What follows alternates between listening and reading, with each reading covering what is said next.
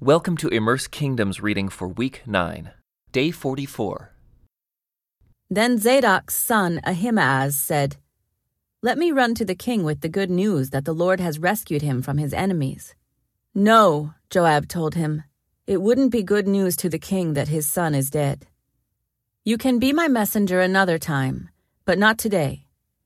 Then Joab said to a man from Ethiopia, "Go tell the king what you have seen." The man bowed and ran off. But Ahimaaz continued to plead with Joab, "Whatever happens, please let me go too." "Why should you go, my son?" Joab replied. "There will be no reward for your news." "Yes, but let me go anyway," he begged. Joab finally said, "All right, go ahead." So Ahimaaz took the less demanding route by way of the plain and ran to Mahanaim ahead of the Ethiopian. While David was sitting between the inner and outer gates of the town, the watchman climbed to the roof of the gateway by the wall. As he looked, he saw a lone man running toward them.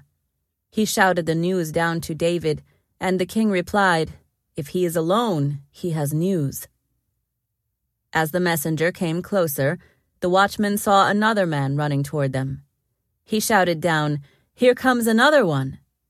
The king replied, "He also will have news." "The first man runs like Ahimaaz son of Zadok," the watchman said. "He is a good man and comes with good news," the king replied. Then Ahimaaz cried out to the king, "Everything is all right." He bowed before the king with his face to the ground and said, "Praise to the Lord your God, who has handed over the rebels who dared to stand against my lord the king."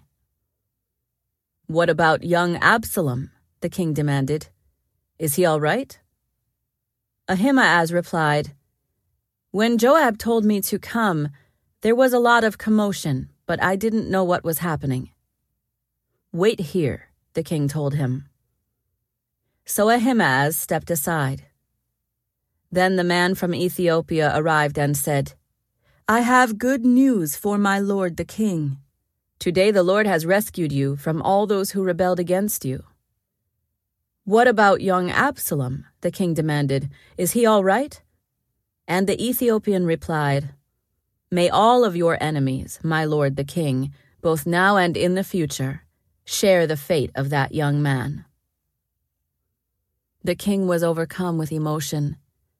He went up to the room over the gateway and burst into tears. And as he went, he cried, "Oh, my son, Absalom! My son, my son, Absalom! If only I had died instead of you! Oh, Absalom, my son, my son!" Word soon reached Joab that the king was weeping and mourning for Absalom. As all the people heard of the king's deep grief for his son, the joy of that day's victory was turned into deep sadness.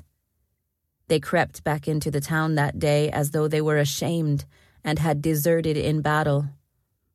The king covered his face with his hands and kept on crying, "Oh, my son, Absalom! Oh, Absalom, my son, my son!"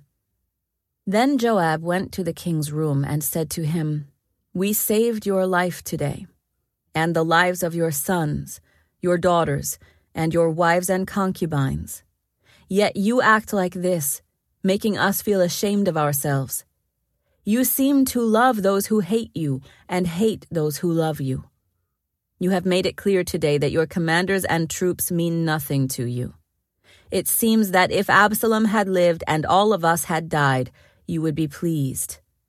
Now go out there and congratulate your troops, for I swear by the Lord that if you don't go out, not a single one of them will remain here tonight.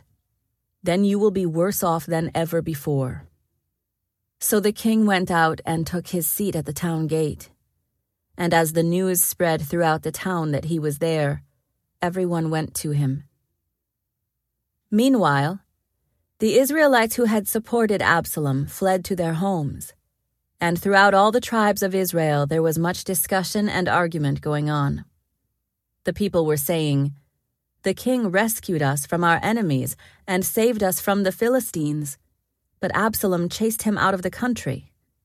Now Absalom, whom we anointed to rule over us, is dead. Why not ask David to come back and be our king again?" Then King David sent Zadok and Abiathar, the priests, to say to the elders of Judah, "Why are you the last ones to welcome back the king into his palace? For I have heard that all Israel is ready. You are my relatives, my own tribe, my own flesh and blood, so why are you the last ones to welcome back the king?"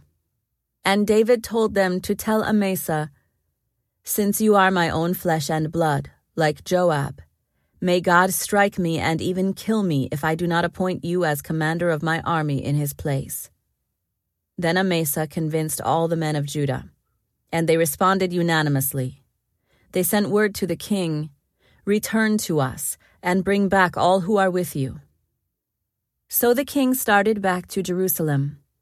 And when he arrived at the Jordan River, the people of Judah came to Gilgal to meet him and escort him across the river. Shimei, son of Gera, the man from Behurim in Benjamin, hurried across with the men of Judah to welcome King David. A thousand other men from the tribe of Benjamin were with him, including Ziba, the chief servant of the house of Saul, and Ziba's fifteen sons and twenty servants. They rushed down to the Jordan to meet the king. They crossed the shallows of the Jordan to bring the king's household across the river, helping him in every way they could. As the king was about to cross the river, Shimei fell down before him. "My lord the king, please forgive me," he pleaded. "Forget the terrible thing your servant did when you left Jerusalem. May the king put it out of his mind. I know how much I sinned. That is why I have come here today, the very first person in all Israel to greet my lord the king." Then Abishai, son of Zeruiah, said, "Shimei should die, for he cursed the Lord's anointed king." "Who asked your opinion, you sons of Zeruiah?" David exclaimed. "Why have you become my adversary today? This is not a day for execution. For today I am once again the king of Israel." Then, turning to Shimei, David vowed, "Your life will be spared." Now Mephibosheth, Saul's grandson, came down from Jerusalem to meet the king. He had not cared for his feet, trimmed his beard, or washed his clothes since the day the king left Jerusalem. "Why didn't you come with me, Mephibosheth?" the king asked him. Mephibosheth replied, "My lord the king, my servant Ziba deceived me.